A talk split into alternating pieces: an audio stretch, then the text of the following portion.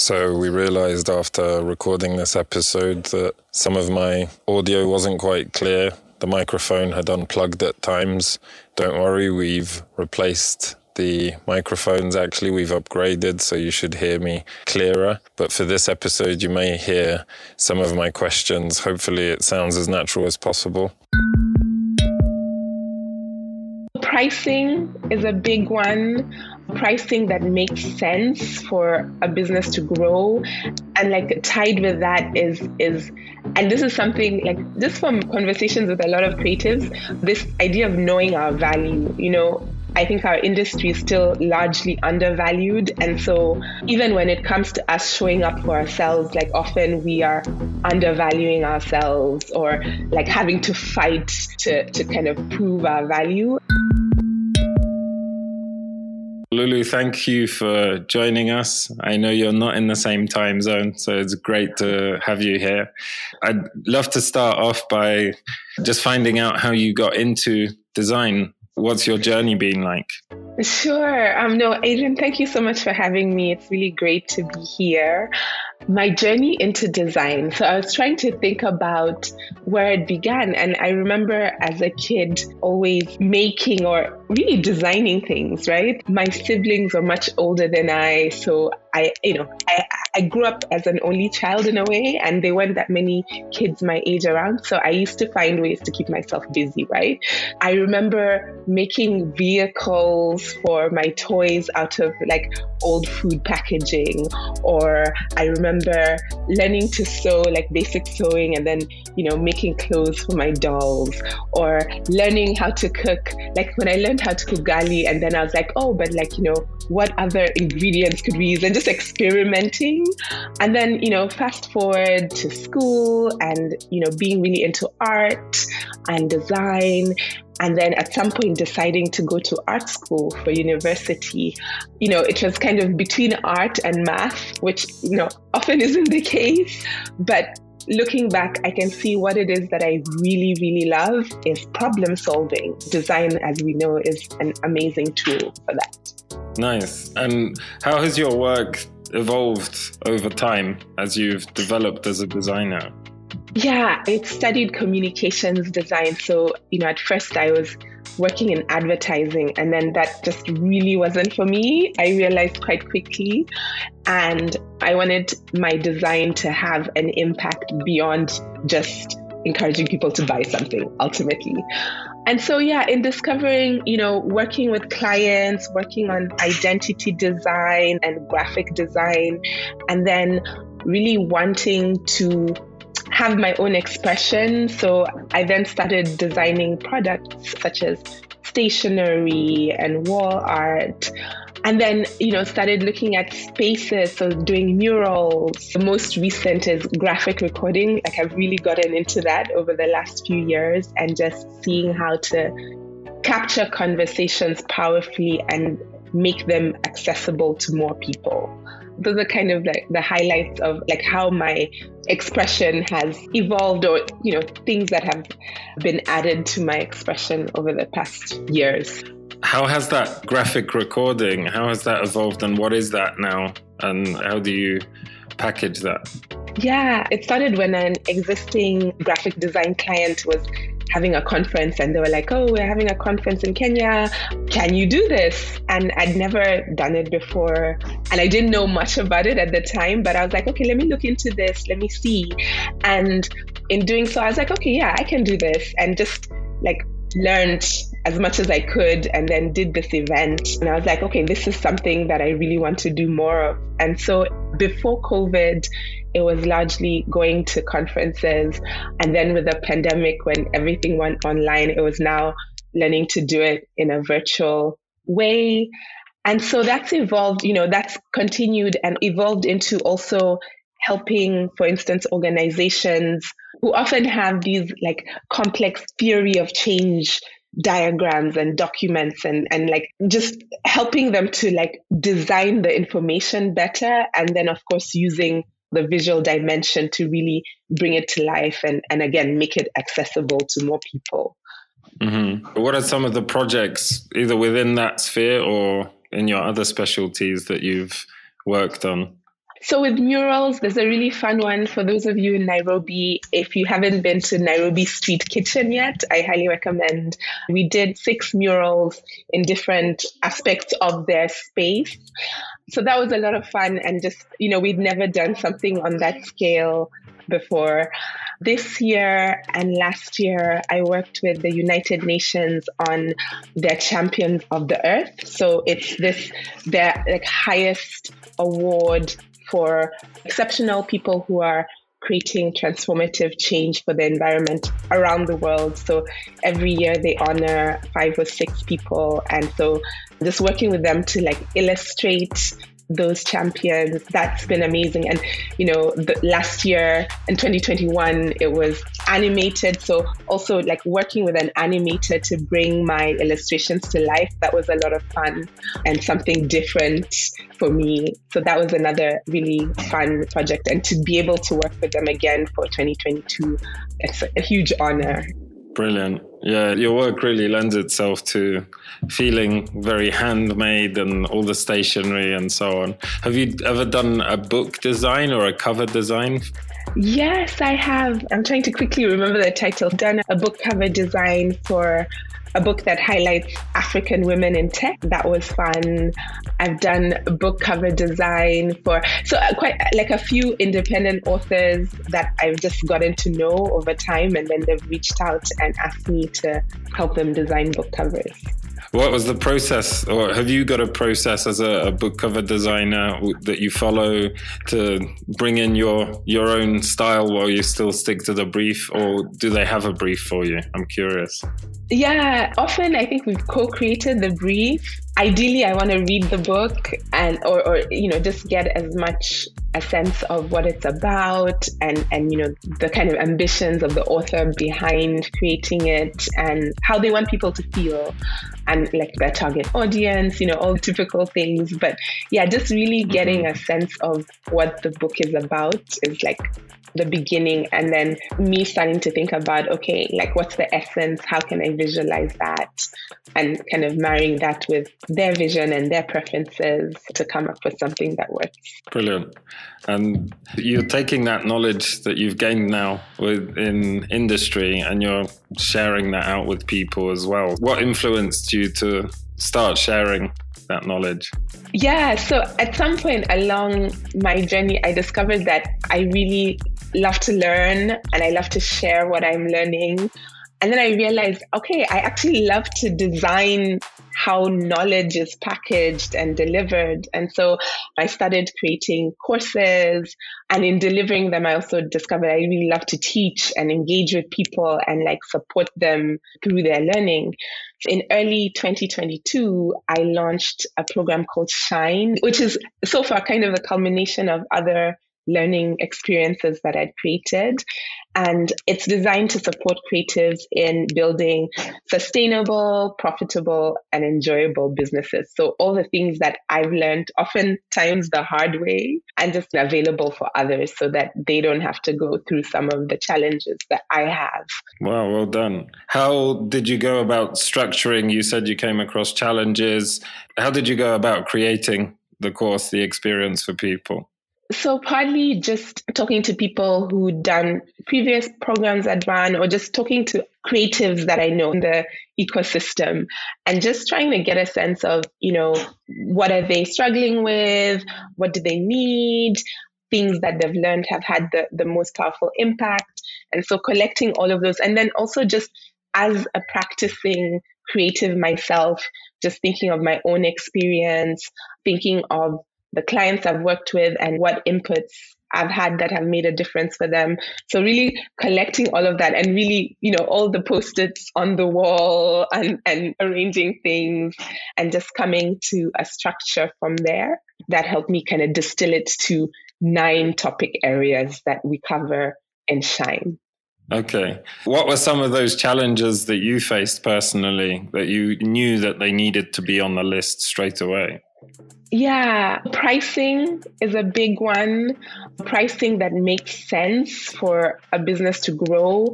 And like tied with that is is and this is something like just from conversations with a lot of creatives, this idea of knowing our value, you know, I think our industry is still largely undervalued. And so even when it comes to us showing up for ourselves, like often we are undervaluing ourselves or like having to fight to, to kind of prove our value. And so like there's a huge discussion on that in the course and just tools for you to really stand for your value, price in a way that makes sense for you and, and be able to like stick to that and effectively communicate and effectively negotiate on that basis. So that's like a, a huge one and like a really popular module on the course.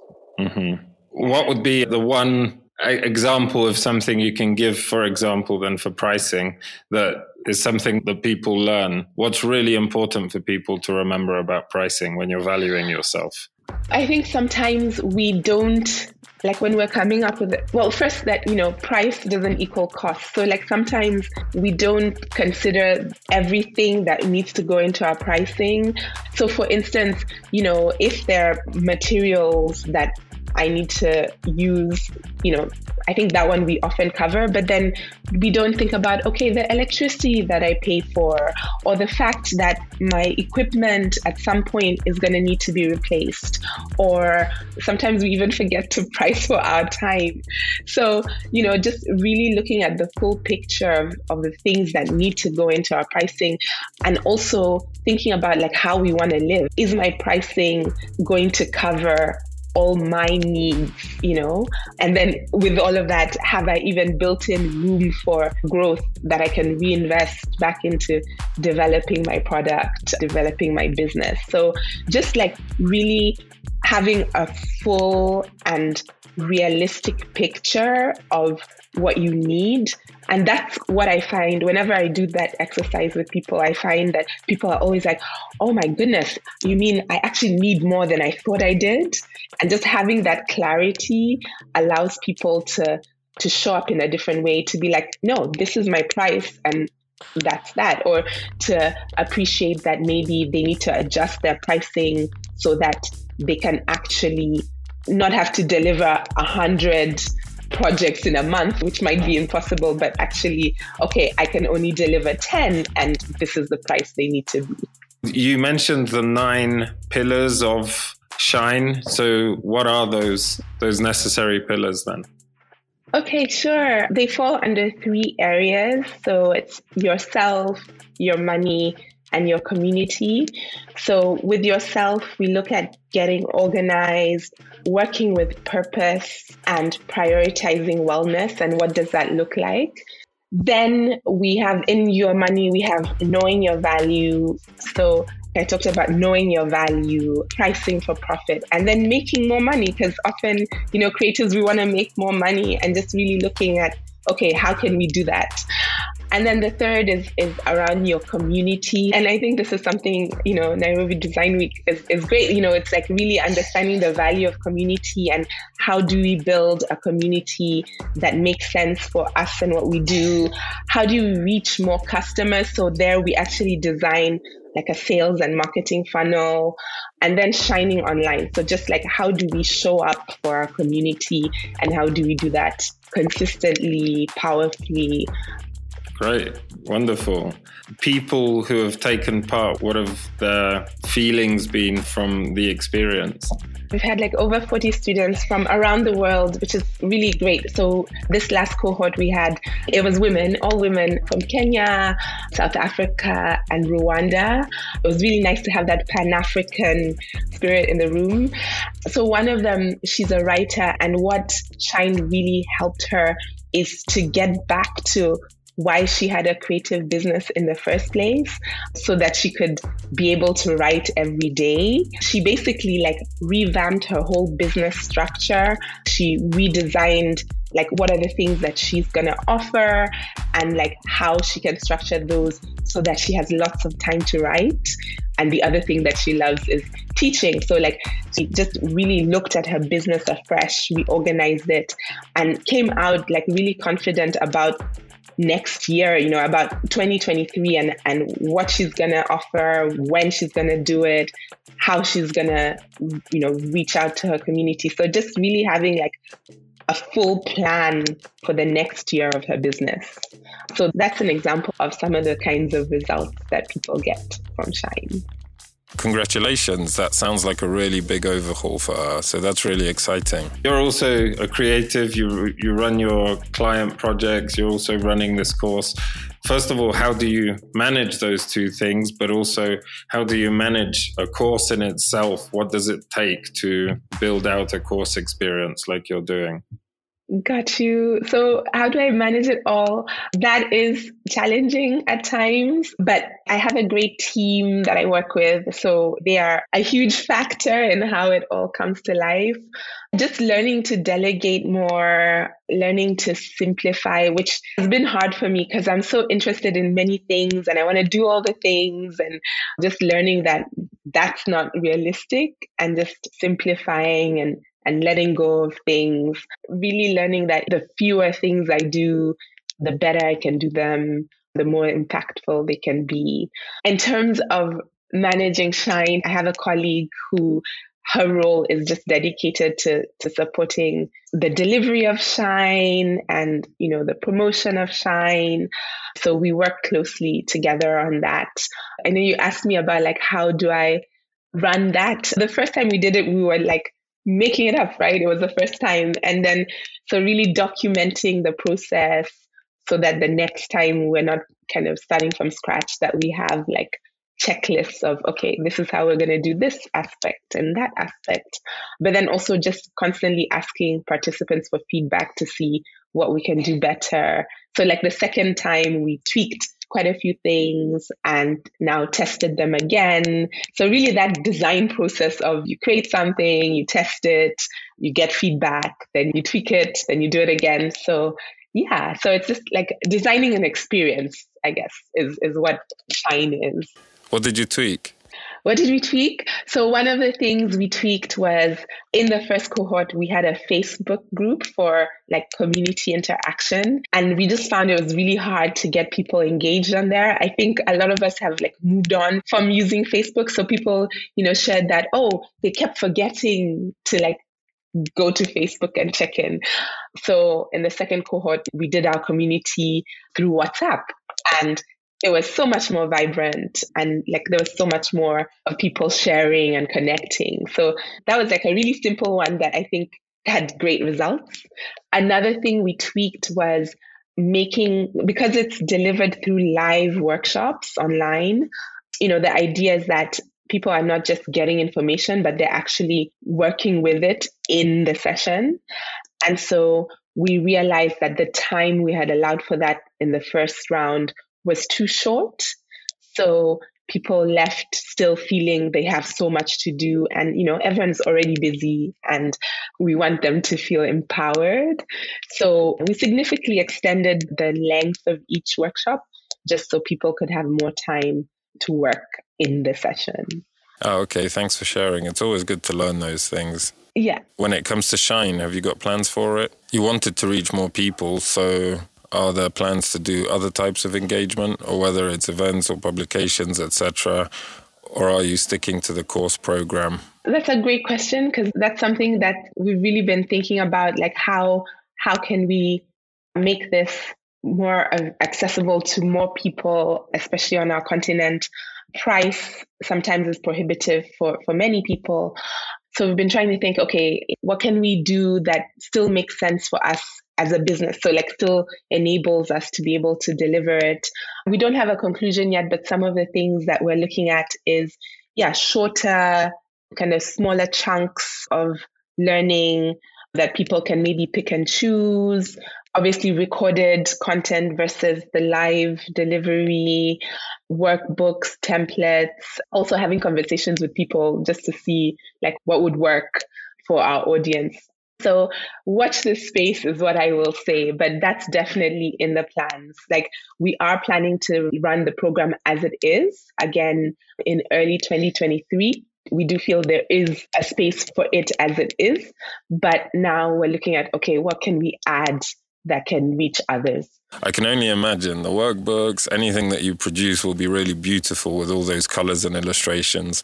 Thank you. All your websites look great and so on. You've talked of the impact we can have as designers. And so I'd love to know more from you on that.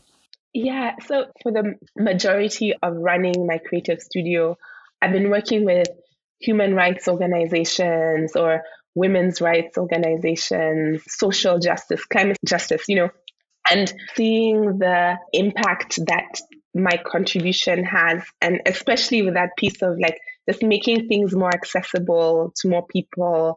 I've just really come to appreciate how our work as creators, as designers, has like this incredible value and can make a difference. And so that's something that I'm really passionate about supporting creatives so that their work can have that impact. And like I always say, impact starts with us, right?